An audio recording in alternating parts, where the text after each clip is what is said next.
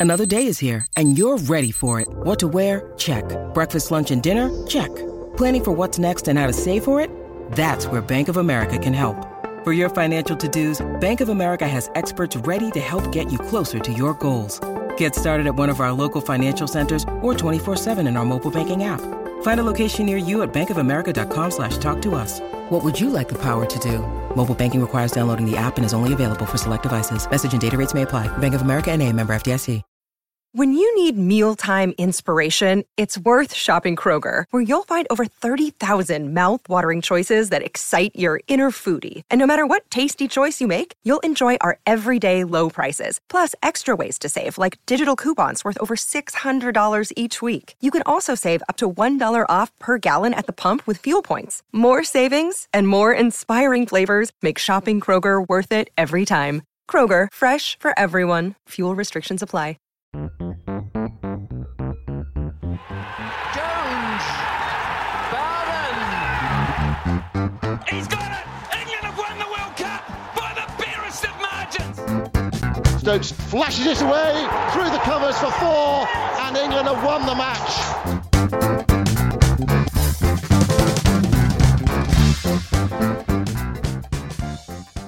Hello and welcome to the Analyst Inside Cricket. What a great week it's been so far in the World T20 for England.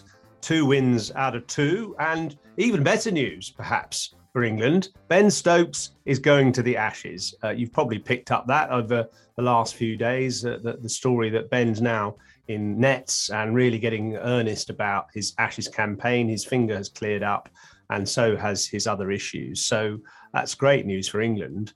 And actually, they're at the moment blazing a trail in, in the World T20 as well, Simon. And I know you've been covering a, a few of the matches with the BBC, and well, they're, they're not, I wouldn't say they're necessarily the team to beat, because actually, Pakistan have been probably the most exciting team so far. And it's quite interesting to see in the uh, group stages, in the groups that, that Pakistan are in, India are second from bottom at the moment, though, of course, they have only played one game. And oddly, they're not playing again for, for, for, quite a few days. So they're going to be bottom for quite a while, given they uh, they were originally the favourites for, for, the tournament. And of course, they still could easily win it. But it's quite an interesting uh, situation. Well, I predict that's going to change, Oz. I, I still think uh, India will be in the semi-finals. Although they do have to be careful. If they lose to New Zealand, they are in real problems in this group. And it's sort of uh, what happens when you have a group with two weakish sides in it, Namibia and, and Scotland, one moderate side in Afghanistan, and, and three strong sides. In a, in a strange way, England are in a better group because you, you feel everyone could beat everyone. So you might need fewer wins uh, to qualify for the semi-finals. You might not. We'll see how it plays out. It's too early to, to say at the moment. But India have got a really significant game coming up against New Zealand. If they were to lose that, then you could see them not qualifying uh, for the semi-finals, even if they were to go on and win all their other games. So they're on a, on a, on a bit of a tightrope, really. You, you, you might say sort of bizarrely, uh, sort of like an early quarter-final almost.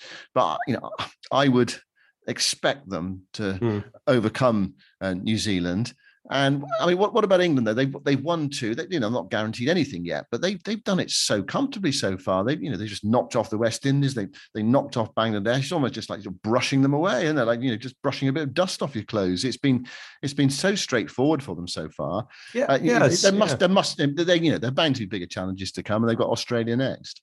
Yes, I, I agree, and I think that the interesting thing is that you thought when you looked at that uh, 2019 World Cup team was it possible to improve? And incidentally, uh, we've got, talking of the 2019 World Cup team, we have Liam Plunkett on this show uh, later in the second half. He was our guest in the Virtual Cricket Club last night, and he talks about the success of that World Cup team and why uh, they were so good and what, what, was behind their success in a way. Uh, but just going to this team now, this current side, it, it, they have improved, I think, uh, not necessarily by new personnel, but just by adaptation. And two people I'll pick out Moeen Ali, clearly, uh, who's been bowling in the power play. And I think in that first match against West Indies, we're probably only going to bowl one over. But Eoin Morgan spied uncertainty in the batting and also confidence in Moeen's bowling and kept him going. And he put he took uh, two key wickets and a, and a, very good catch as well, and really undermined the West Indies in that first match. And then bowling well against Bangladesh kept him going again. He got two key wickets there. So uh, the, the performance of Moeen Ali, which I think was partly on the back of a very good performance in the IPL, feeling comfortable in those conditions, knowing the pitches, knowing the environment, having been out in the UAE for couple of weeks, three or four weeks with his uh, Chennai Super Kings team, who of course won the IPL, and he is the first Englishman to have played in a team that won the IPL. So that must have really helped his confidence coming into this tournament. And the other player I'd pick out is Jason Roy, who you know, we all know his, his amazing ability to hit power hitting fast bowlers and, and bludgeon it to the boundary. But his weaknesses against spin have always been a little bit uh, fairly fairly obvious. And I think he's he's coped with those really well and, and found new options. He knows that, that teams are now going to open with spin, and he's found a, a new route to uh, to, to, productivity, which is which is impressive. Yeah, he's, well, he's been working on it, hasn't he? He said he's been working with Liam Dawson. He's got Liam Dawson to bowl a lot at him. He's, you know, he's he's in the squad, left armour, and you know, he's in the party out there in the UAE. He's been working with Liam Dawson. Yeah, because because he knows that's what they're going to do. And actually, if you look at his stats, against spin that they're not actually that bad. You know, he he really has improved. So that that's a major plus uh, for England because it's that sort of default position that teams have. Oh yeah, bowl spin at Jason Roy in the power play. But if you, you know, that's great. You, a player spots a, a potential weakness in their game, works really hard at it, and then when the pressure's on potentially you know you know you can deal with it because you you've practiced so much it's that whole, whole thing isn't it about practice practice practice you know it really helps him and yesterday uh, came out and batted really well, 61. So it's quite a tame first over from Shakib. I think England got away, and I mean there was there was no there was no tension in the game at all. No no no threat from from Bangladesh. Same same with West Indies in, in the opening game. I mean that I mean that must have been a, a huge lift for England that first game to to beat a, you know potentially tricky side like the West Indies just take them down like that and then bangladesh is probably you know if you want that that if you want the right opponents for the next game. Probably Bangladesh are those opponents, the, the, you know, the mm. weakest side in the group, and you win there as well. And you know, suddenly you've got two wins. Also, your net run rate is really strong as well. So if it was a situation where teams were level on points, so England are so far ahead on net run rate. You know they've had two thumping wins, so they got a little advantage there as well. So they, you know, they can drop a game possibly even drop two games and still qualify. We don't, don't quite know how everything's going to work out and who, who beats who. I was very disappointed with the West Indies. And I think it proves that the way they played that you do have to evolve. It's not good enough to just say, well, the way we play is we we might soak up a few dot balls, but then we hit some sixes and catch up. That is not the way to go on some of these grounds because they are quite big playing areas. Uh, and say Abu Dhabi, for instance, quite a big surface. And you can't just catch up with a few sixes they should have been more calculating, but they sort of stuck to their plans of no, we we feel we're strong enough to, to clear the ropes and stuff, and they were you know 55 all out. It, it was it, you got to evolve. You know, teams know what you're going to how you're going to try and play, so you've got to be clever, you've got to be smart, uh, and they weren't, which was which is disappointing. And England are evolving, and you know one other player I'll pick out, and, and this is kind of where I suppose uh, Liam Plunkett's absence uh, is a, a, sort of benefit to England. It's allowed someone like T- Tymal Mills to come in, and uh, he's a, a, guy who can bowl in the middle overs and at the end, at the death, and is invaluable. And I think one great thing about him is, and we've seen it, you know, over his truncated career, the difference, the differential between his faster ball and his slower ball is is immense. It's about, it's about 22 miles an hour. And that if you can do that and bowl them with the same action and the same vigor, which he does, that's an invaluable tool. Well, three for 27 and two for 17 so far. So five wickets. Economy rate pr- pretty good as well. He's had about as good a start I think he's he could possibly have have hoped for. Uh, what do England do with you know Mark Wood's uh, not being fit, Tom Curran's not being fit? I don't see Curran playing much of a part unless England do have uh, injuries to their main bowlers. But you know Wood I think was so in the frame, definitely. How much of a concern is that as far as the Ashes are concerned, uh, Mark Wood? He's, he's, missed a couple of games uh, through an ankle injury. Uh, England might not change their side for the Bangladesh game as it was, but he, Eoin Morgan made the point, yeah, Mark Wood's not fit. Um, mm. What about that? I mean, they, you know, Jofra Archer's gone, Ollie Stone's gone, but Ben uh, Stokes is back. So Ben Stokes is back. Yeah, Stokes is going to be bowling quite a few overs, I think, in the in the Ashes. Yeah, I mean, Mark. Obviously, Wood is a worry, and but but we've always known that. Really, uh, I mean, he's someone who can't really play two Test matches back to back, and yeah, I mean, obviously, the, soon as you have operations on on an ankle or something, there are always going to be worries and likelihoods of uh, re- reinfections or re re-injuring those sort of areas. It, it's a shame. Um, uh, maybe he'll be able to to get through. I mean, I not I saw him running on the field yesterday, carrying drinks or sweaters or something, and or not sweaters because they won't be wearing sweaters in the UAE, obviously, uh, ice or something, and. Um, he looked all right. You he test those eyes, Yoz. You saw sprightly. him bring his sweaters on. yeah, he looked quite sprightly, but uh, I, obviously yeah. that's different from running into bowl and crashing his foot down on the hard concrete surface. Yeah, well, we, he's he's missed two games. That's all we know so far. I mean, he's if England, I suppose, were really concerned, they might have ruled him out of the tournament and brought in a replacement, and that's happened for for some players already. Bangladesh have dropped a, a bowler, haven't they? West Indies have, have, dropped a bowler as well. So England haven't done that yet. So clearly, or at the moment, they they feel that he's you know there is potential for him to play uh, later in the tournament. So England have got Australia, uh, Sri mm-hmm. Lanka, and South Africa uh, to play. And I mean, South Africa, they what is it with them and and and world tournaments? Uh, Quinton de Kock uh, pulling out the game the other day, apologising uh, today in a statement, got an emotional statement as well, uh, saying you know he, he apologises for what happened the other day, not not joining in with with taking the knee. And mm. this is something that South Africa to me, it didn't seem they sorted out before the tournament. So well, that's the point, isn't it? Yeah. Yeah. Uh, yeah. I mean, there was a photograph of them the other day, and they they all uh, show this sort of symbol of unity in a, in a different way. It's a very pointed photograph. You know, some players are taking the knee, some players are standing to attention, some players are uh, a fist raised. And you know, de Kock told that he had to take the knee, and he he, he refused, and then you know, pulled pulled out of the game. And now, you know, he, he he's apologised. It, it, it's it's not a good look no, uh, for South Africa. No, I mean he says uh, he said in in in a few uh, lines in in his statement, we had camps, we had sessions, we had Zoom meetings. We know where we all stand, and that is together. I think it would have been better for everyone concerned if we had sorted this out before the tournament started. Then we could have focused on our job to win cricket matches for our country. There always seems to be a drama when we go to World Cups. And that does seem to be uh, very, very much uh, the case. And if you think back to, you know, the 2015 World Cup, for instance, and, and losing that semi-final to New Zealand and having to change the team at the last moment, and uh, you know, AB de Villiers being captain and having being told who he could replace someone with, and it just all causing kind of horrible issues.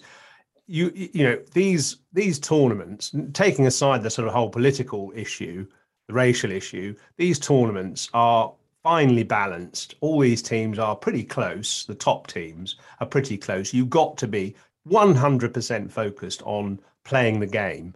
And clearly, South Africa in that first match were all over the place.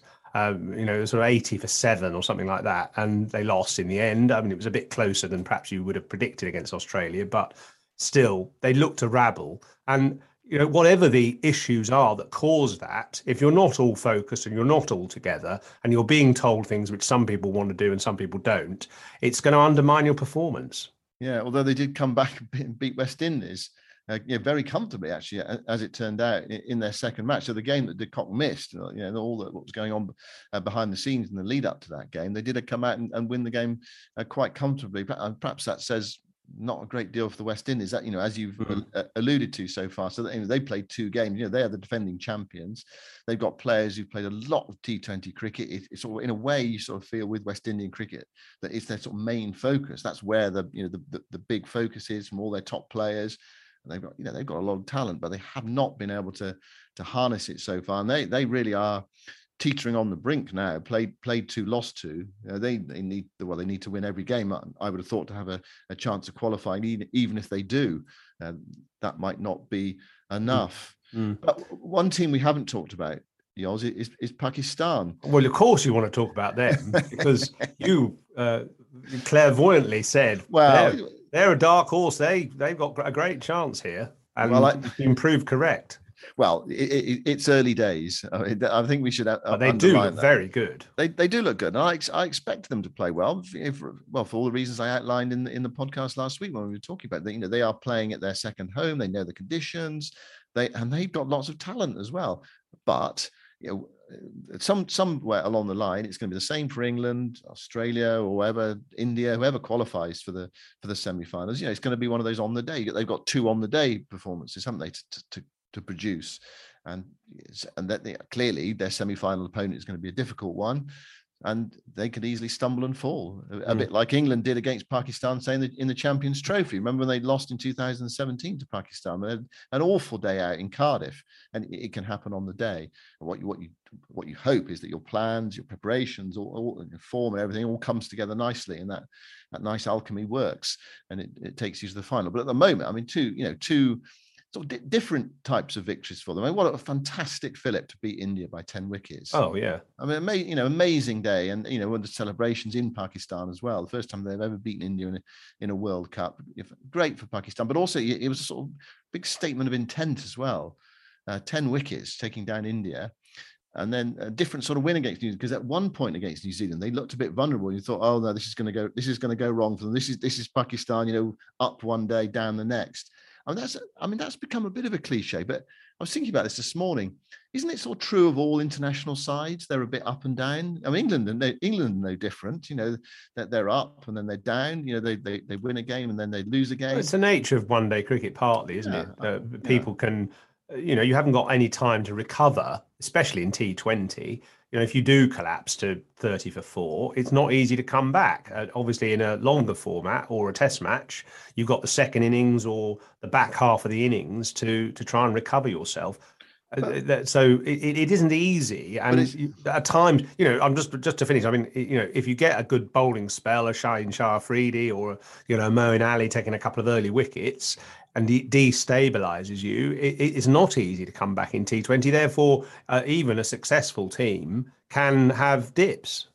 yeah, I, and I, I'm I'm not just referring to white ball cricket, as well. it's just it's the it's the phrase that's used about Pakistan cricket in Mm. general. You never quite know what you're going to get. Well, England England are no different from that. I mean, you know, they beat India by an innings at Headingley. They absolutely thrashed them, and then you know what happens in the next Test match? You know, they, they lost the game. They they you know bowled out on the final day, and England are, are up and down. They they had that incredible win against Australia at Headingley in 2019 what happened in the next match? They, they lost at Old Trafford and Australia retained the Ashes. So yeah, you, you could, it's a funny, it's sort of, it's a label that's attached to Pakistan uh, Mm. cricket. And, you know, there- there is, you know, there is some truth in it, but it, it, I think it goes for all teams. Pakistan lost to the West Indies in the first test uh, in Jamaica, that amazing finish. And, but they came back and played brilliantly in the second test match. But then England are capable of doing that. And so are South Africa. So are Australia, Australia up, Mm. up and down as well. So it's, it's Well, as I said at the beginning, in a way, you know, all these teams are quite closely matched, and it only Yeah. takes Yeah. one or two, uh, you know, smart or scintillating performances to, to turn the tables. One thing I would say about Pakistan, I think, is a key person, and this sounds obvious, Babar Azam, not only for his silky, sublime batting, and he just makes batting look so easy, but also I think his captaincy, I think his demeanour on the field you know, there have been Pakistan captains of the last 10 years or so who've been a bit hot headed. And, and even Kohli, I think, doesn't help his team's cause by looking kind of concerned and, and a bit anxious and perhaps occasionally angry when things don't go to plan. Obviously, this is Eoin Morgan's great strength, his great asset is that composure, that sort of song, sang froid that he has. Um, you know, that you can't tell what he's thinking. And I think Babar's a bit like that too. He looks calm he looks composed, he looks in control, and I think that's reassuring to the rest of his team. Yeah, it is batting easy sometimes. Do you, you, say player makes batting look easy. Do you think it, it is easy, or is it always a struggle for, know, for, for the top players? Is it Yeah, I knew you. I mean, yeah, I, I, I've asked a lot of players about that because clearly I don't have enough evidence of my own experience. but you've written a book. You've written a book about I've, and, and I. I would say that uh, when your head is clear and you're just allowing your movements to dictate what happens and you're just focusing on the ball and you're not worrying about your trigger movements and your foot positions and who's bowling and you know various other things, you've got your a clear mind. I think batting can be easy. Yes, uh, I, I, think if you get into that rhythm, you look at some of innings, the innings that Joe Root has played recently. He he makes batting look ridiculously easy, and other and it's not. It's not easy at all. Absolutely not. Yeah. But when you're that skillful and you've got that clear mind, you can make it look easy. Steve Smith made batting look pretty easy on the last Ashes tour. I remember him, you know, in Perth, for example. You just thought this guy, this guy's going to bat forever. Now, so talking about Ashes, a neat, neat segue onto Ben Stokes. Um, he, he, hasn't played much cricket for, for a lot of the year. The, the finger injury clearly was a major issue for him. I think it was it was you know it's it's horrible. When you have uh, an injury like that it does really drag you down and yeah that sort of constant pain. It is your job isn't it? And it, you've got a you know damaged finger it's it's so much part of who you are as a cricketer and it needs to be right. What what what can what can we expect from from Ben Stokes? Is that is that an impossible uh, question to answer? I mean I, I got I've got sort of wind of this that there's a mm-hmm. possibility that he was going to turn up for the Ashes a, a couple of weeks ago. We, yeah. start, you know, you hear the rumor mill, mm. you know, things start yeah. to things start to come out. Um, so it, it I think we said it on this program actually. Yeah, it was not entirely surprising when that news was was released on Monday. Uh, those mm. of you, those of us who sort of you know hear whispers and things like that. Mm. Uh, uh is it for England? Is it a huge psychological lift for those players? To, yes. to have him there? Is it a, a massive boost, or yeah. you know, uh, okay, it's one thing to have him, but of course, there's, there's, no point having him if he if he doesn't you know produce any runs or wickets. You know, when when it comes when push comes to shove in the in the Test matches. No, I think it's a huge psychological lift. Um, I think it's massive for Joe Root, who I think you know was feeling a bit of a sort of lone uh, warrior, really, and and actually you, to use the word warrior is important because Ben brings that that uh, confrontational sort of nature, in almost intimidating nature to to the game. Uh, and and he's so combative, he's so confident, he's so competitive, and uh, you need that in Australia more than anywhere. Where you know, as soon as you arrive at, at, at customs, they're staring you down and going, "Well, you got no chance, mate." Yeah. Uh, and I, have had that, to me, and I wasn't even playing. Well, yes, I know exactly. uh, I mean, exactly. You'll get it again. You might as well go back on the plane, mate. Well, you come come to cover the England cricket. No, no, mate. You might yeah. just go back home. We're gonna we're gonna thrash you. Yeah. The customs officer said it to me when his dog came up to sniff my bag at the airport. and I'm not even playing. Stokes thrives on that sort of thing. And uh, so, uh, you know, undoubtedly, massively reassuring to Root as captain and you know star batsman that he's got and now an ally in the team and obviously to the rest of the side as well. We just mentioned uh, Mark Wood's uh, fragility uh, fitness wise. You've got Stokes there to to bowl incisive overs hopefully and, and and be aggressive and be in the faces of the Australians. So and that's the key thing really. Obviously we know we know about his his skill, all round skill, his presence on the field. Uh, in, in the slips and and just you know goading his players and you know perhaps kind of the odd line to, to the Aussies as well. He has that immense respect from the Aussies who know what he can do, and uh, that just is is a massive lift to England in all ways. Okay, Oz, uh, we're going to hear from Liam Plunkett uh, after the break. We have the we've had the first what nine matches of the tournament. Actually, I note that eight of the nine have been won so far by the by the teams uh, batting second. We did our predictions uh, a week or so ago. I think it's time to sort of just revisit our prediction to the for the semi-finalists. Who who after what you've seen so far, fairly early days, who are your four teams for the semi-final? England, India, Pakistan, and Australia. And Australia getting there by the skin of their teeth. Well, I wrote Australia off last week. I said I didn't think they would do particularly well in the tournament, but actually, um, I, I, do think they'll make the semi-finals. I think those will be the four semi-finalists. Those are my four semi-finalists as well. So um, I'd like to see Afghanistan in the, in the semi-finals, and but but they can't obviously get in with uh, India and Pakistan as well. Um, I just think they're actually they've been really exciting, and what a wonderful fillip for them with the, all, all that's going on in their country. Um, you know, to play the way they've played, and just to exhibit the skills they have actually as well. I mean, it's it's a tremendous boon to have them in the competition. It is, although what I would say is that the only team they've beaten so far is Scotland. And I mean, Scotland did really well to qualify. They beat Bangladesh, and they won all three of their, their preliminary uh, group matches. But you know, they've been found out. I'm not quite sure that's necessarily the right phrase, but you know they, they are at a level, and other teams are you know are, are above them, and Afghanistan are, are, definitely above them, and you know their spinners sorted them out in that that match of the day, 130 runs. It was a pretty chastening defeat, and then Scotland beaten by and Namibia as well. So yeah, that's it. That's it for me, Oswald.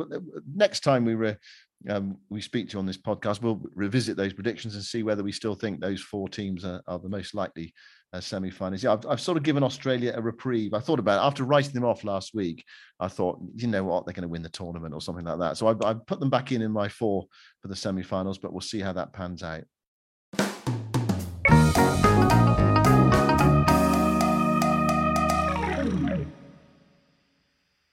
So the guest in the, the Virtual Cricket Club the other day was Liam Plunkett. Uh, and uh, in case you don't know what I'm talking about, this is a club we run every week uh, to interview a, a, leading player in aid of the Professional Cricketers Trust, the charity that supports players who've fallen on hard times. And we've had an absolute list of of players over the, the year. And in fact, we're celebrating, Simon, our mm. first birthday of the world's best cricket club, as we call it. Uh, very uh, in, in modestly, and we've had pretty much some of the world's best players on it anyway. Uh, and Liam Plunkett clearly has been one of those over the last uh, four or five years or so. Uh, and you know what? I suppose the, the interesting thing for him is he's had to go through quite a career change because he's played in that World Cup winning side and been very much part of that team for four years. Uh, then he was basically let go as England decided to move on, uh, looking at his age and the long term plans uh, he was moved out of that England one day side. And he's tried his best to, to make a, a, a living from playing for Surrey in the domestic tournaments, but it hasn't kind of quite worked out for him. Um, injuries wise, hasn't helped. Obviously, age wise, young players coming in. Again, perhaps Surrey also looking to, to the future a bit more. Uh, so he's decided now, and you, you know, this has been quite well publicized, to move to America, where his wife is from and where he's been living quite a bit over the last couple of years, um, to make a go of it in American cricket because they really are starting to to make moves in the shorter formats with both a minor league and a major league announced to start in the next year or two. And he's uh, going to be very much part of that uh, as coach and player. So it's an exciting, uh, you know, new chance for him. Yeah, and we should talk about that. Should we? Should we start at the end, if you like, yours? And when I say the end, I mean the end of Liam Plunkett's international career. I mean, it's amazing, isn't it? His last game for England. Uh, you, you, might say it's fantastic in a way, but I think there was obviously tinged with disappointment because he didn't play uh, subsequently. Yeah, it was the World Cup final. It was that dramatic win uh, by England uh, in the in the Super Over, and Plunkett played an absolutely vital part in that whole campaign, the build up, and in the campaign itself, uh, and in the final. So a, a, sort of odd way to end, really. I wonder how he reflects on it. Yeah, honestly, it was it was amazing. Such it didn't feel like in one aspect it didn't feel like you were playing international cricket it felt like you were playing with your mates you feel like you turn up to practice and then all of a sudden you're on a big stage international cricket and everyone's watching you but everyone wanted to get better all the time and that was the thing. Everyone turned up, and the net sessions were were tough. They, they were the hardest things. So when you went and played, that felt easier than the net sessions. Especially if you're bowling in a net practice and an open wicket. Obviously, you got the nets on the side, open open uh, roof and stuff like that. And you have Jason and Stokesy and Joss, all them guys. If you start missing, you're going to get fetched. It's going to end up in the crowd, and you end up like a right muppet. So that was challenging. They were the hardest times, the, the net sessions, which made us better. It, pretty much what happens with good teams. When I won the league with Durham, we had an amazing batting, and all the bowlers like Harmony, myself, Graham Onions, challenged the batsman day in day out. Same with Yorkshire, and that was the same with England. Everyone just got tested every time they practiced. So when I went to the to the game, they've been in the situations before and faced the bowlers with, with pace or with spin, with variation. And it was one of my the best things I've had so far in my, in my life was to bowl first, and we bowl quite nicely and then to to put my uh, flip flops on and go on the balcony and just watch our guys bat uh, front row, uh, somewhere like Lords or Oval where you've got a good feed. You probably get, treat yourself to some uh, sticky toffee pudding, and then you get on the balcony and watch the guys go to work. It's it was nothing better. because it was stuff was happening in front of your eyes that's never happened before, like breaking records and the fastest hundred, the fastest this, the fastest that. It was incredible four years, and it was so consistent. We got 300 so so many times, and obviously to get 400 to break the world record, it was a joy to to be involved in that, and it, it just went like that. And as I said, to win that World Cup at home at Lords the way we won it uh, was, as I said, it was to me it felt like it was written in the stars, but it was an amazing journey that that four years. And and um, for you, uh, you know, you were an important member of the team, not just uh, for your playing ability, obviously, but I felt you um, you got people down to earth occasionally. You, you know, you were you had a bit of a reputation for for sort of saying quite funny things and um, and sort of making people sort of see sort of straight for you're you're honest, aren't you? You're a direct person and do you think that was an important aspect of the team that you had lots of different characters who could all have an impact at different times? I think so. I just try to be myself. I wasn't too up. I wasn't too down. Uh, I'll just speak to people, and you are playing for England. It is high pressured situation against good teams, and there's stuff on the line. But it is a game at the end of the day.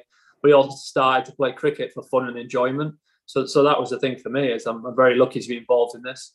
I think the first time around with England, I was, I thought to myself, I'm very fortunate to make this squad. I'm, I'm traveling to here, I'm traveling there. But the second time I was around, I felt like I'm good enough to play for this England team. I'm good enough to help win a game. And everyone in that dressing room felt the same about about themselves.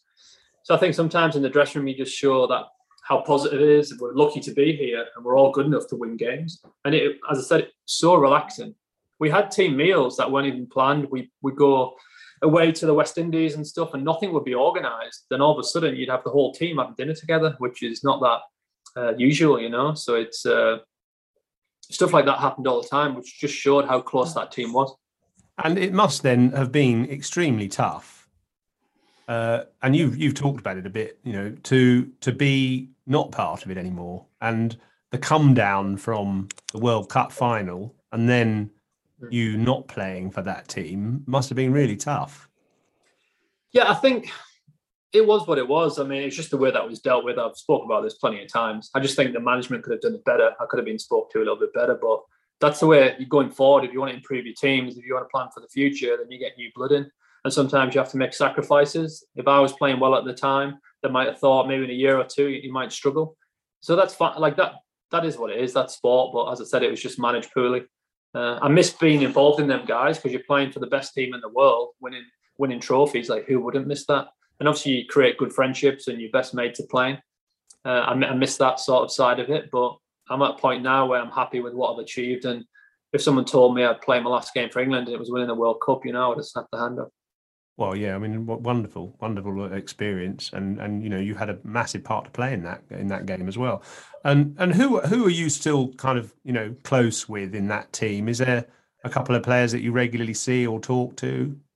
Yeah, I mean, we have a WhatsApp group still, the the mm. champions WhatsApp group, where someone's birthday or some whatever, we all chirp in.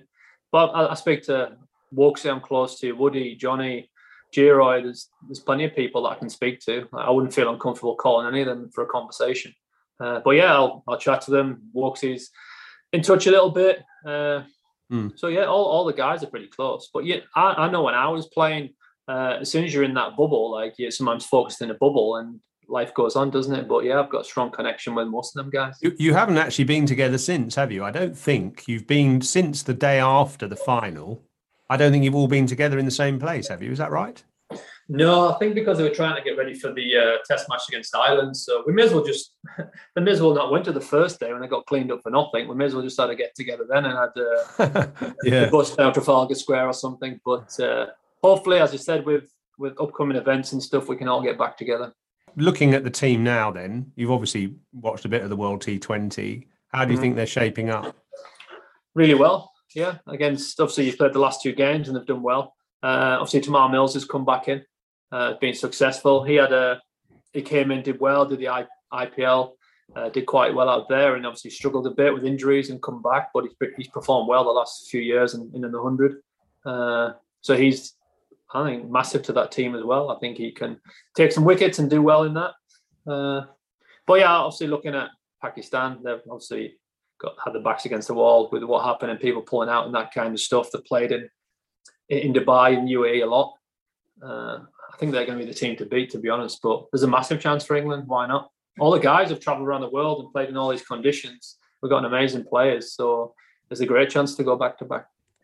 So he recommends uh, Pakistan as well uh, as the team to watch in the tournament, so very much backing up what you thought right at the start.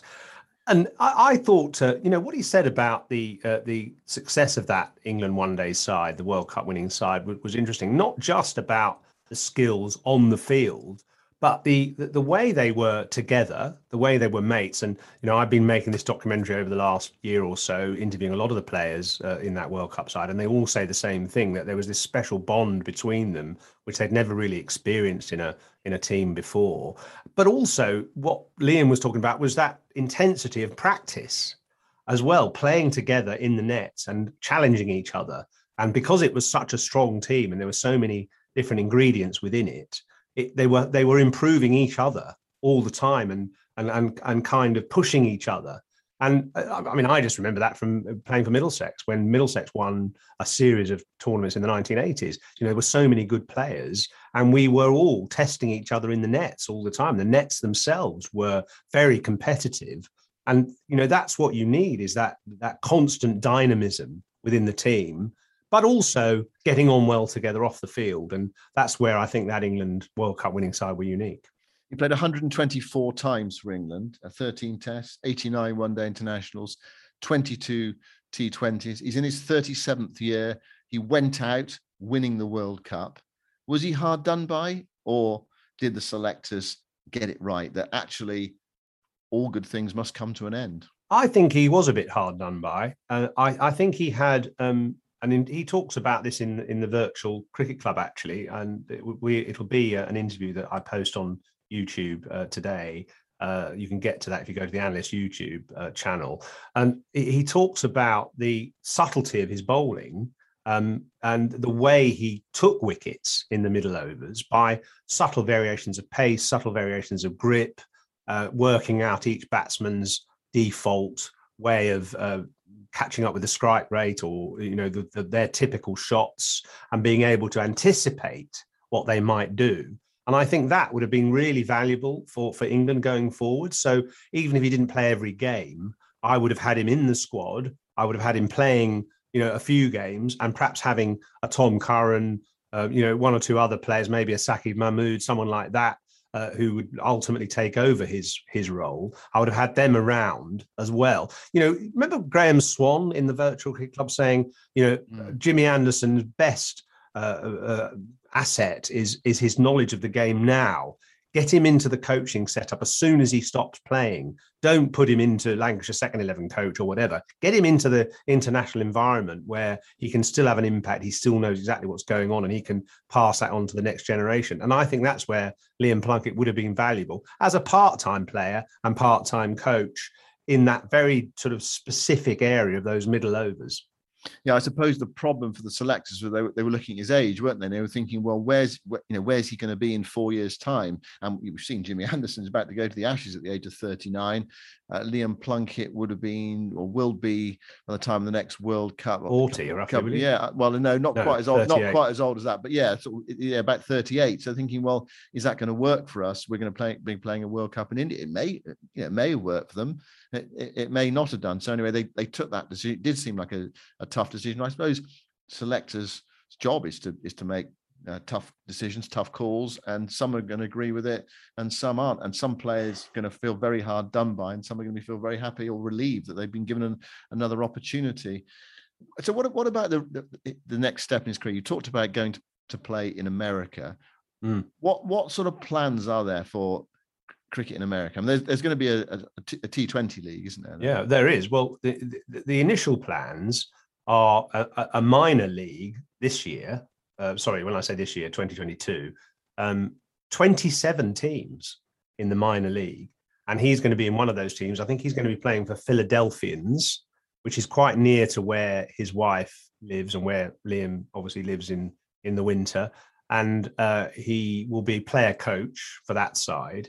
And, and then emerging from that, uh, the following year, I think it's going to be either a six or eight team T20 major league tournament. uh, in in the states. Uh, they've already uh, earmarked several cities, places like Houston and LA and so on, Dallas, uh, for, for, for having teams. Uh, they've got baseball stadiums that are getting converted into cricket stadiums. There's a lot of money invested. The uh, TV broadcast rights are sort of up for grabs, and there is a, a, TV station called Willow TV, which is huge in the states and which covers cricket from all around the world and has a, a big following. You know, there's a massive South Asian community. I think something like four or five million Indians or South South Asians living in the states who, you know, obviously cricket converts, and uh, you know it's going to be a challenge to clearly get the American populace as a, as a as a whole to take on cricket. And Liam was saying actually that you know when he talks about cricket to the white Americans when he's over there, you know they say things like, oh, "Do you have a mallet?" Because they're thinking of croquet, or "Are you on a horse?" So you know their their oh, bafflement oh. Uh, knows no bounds about cricket, but there, there is a lot of investment and enthusiasm uh, happening in the states now. The ICC want to invest a lot of faith in the, the future of American cricket. Greg Barclay, who I interviewed, who's the chairman of the ICC, was saying to me the other day that they're planning to have a T20 World Cup co-hosted by the US and the West Indies in the next five years. Yeah. So there's a lot happening in that space.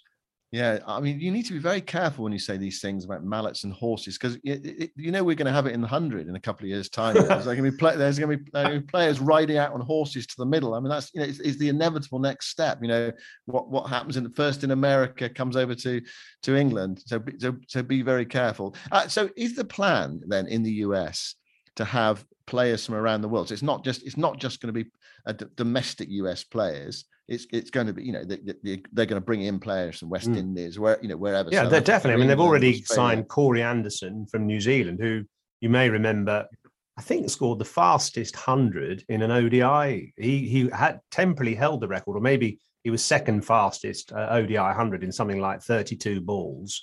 Um, so you know he's he's a, a, a, obviously not in the New Zealand side anymore, but talented, and they will get some other international players. Maybe some of them just past their best. Feels a bit like Durham when Durham started actually, and people like me were playing. You know, people slightly past their best to try and put the put the cricket on the map. Um, I think they'll get some exciting talent. Obviously, in the end, they need to develop their own. Uh, in the meantime, they need to, you know, try and find the likes of Liam Plunkett and others who just finished their international careers and want a, a, a, a new kind of challenge, if you like, before they get too old. Yeah, Corey Anderson, 131 not out off 47 balls was the innings you were talking about. He reached his 100 off 36 balls back in uh, January 2014. Yeah, I mean, you, you, what obviously what they need ultimately are the, are the top players, aren't they? The, the, the, top stars. But then there's so much demand from all sorts of leagues around the world. They're going to have to divide them into two, aren't they? They're going to have to take a leg over to. Uh, but, but you see, uh, well, another, another leg going to happen in the I mean, IPL. I'll tell you what's going to happen though is is that IPL franchises, uh, maybe even big bash franchises, are going to start to invest in the US because because the US is sports richest market. You know, there, there is so much available capital there. They have uh, many of the, the, world's richest sporting franchises, the likes of Dallas Cowboys and uh, you know the, the, the baseball franchises and so on. So it, it's a it's a no brainer for the game to try and get more interest. I think also the fact that uh, the Americans now are, are legalizing sports betting has created a massive opportunity. Don't start saying match fixing. Uh, sports betting, the whole world of sports betting brings in a lot more finance into sport, uh, as we've seen in this country, and um, and sport and sort of fantasy gaming and things like that. So you know, there's a lot of uh, opportunity in America. Uh, and I just want one other thing: um, a lot of the really big tech companies are run by people who were born in India, the Googles and the Microsofts and so on that there's a big interest in cricket and the technological um, connections with cricket, and you know the fact that it's a, a game about numbers and data and so on. So that is also an area that will really help the game to grow. So the 2050 T20 World Cup final between what USA and China? Do you think? Listen, 2028 LA uh, games, Yeah. cricket is going to be part of that. I, I guarantee you've heard it here. I guarantee that's going to happen. Right, Yoz, we've been talking for long enough uh, today. We've been really enjoying the T20 World Cup. Uh, England making progress, Pakistan uh, making progress. It's fascinating to see how it plays out. We've got England, and Australia to look forward to on Saturday, and we've got you know, Afghanistan. tell you what else we've got to look forward cricket to. look forward to. I'll Well, tell you what else we've got to what? look forward to. Next week in the Virtual Cricket Club, you know who our guest is, don't you? I think it's Andy Zaltzman, isn't it? It is. It's Yeah. Andy Zaltzman. And we've been racking our brains to try and think of quiz questions that would stump that would stump him because his knowledge of obviously of the game is ridiculous. So we, we've got to come up with some clever quiz, quiz questions. Maybe we give him the answers and he's got to work out the question. he'd like he'd like that. I mean, if you think we're enthusiasts about cricket, then you haven't you've not seen anything yet. I mean, Andy Zaltzman is an absolute uh, cricket nut. So yeah, well, look, well, we great to have uh, Zaltz in the Virtual Cricket Club on Wednesday. And you Um, can join that by going to worldsbestcricketclub.com. And please join us because we've got a, a sequence of other guests. Ian Botham's going to do a wine tasting. in a Another one, is of he? wi- Yeah, well, he, he you remember he roasted us for, for not doing his whites last last time. He did the reds, but we didn't do the whites. So he's desperate to come on and, and talk about his white wine, apart from the ashes, of course. Yeah. Well, we'll look forward to that, Yoz. Um, thanks for joining us uh, today. Hope you've enjoyed this podcast, and we'll speak to you again soon.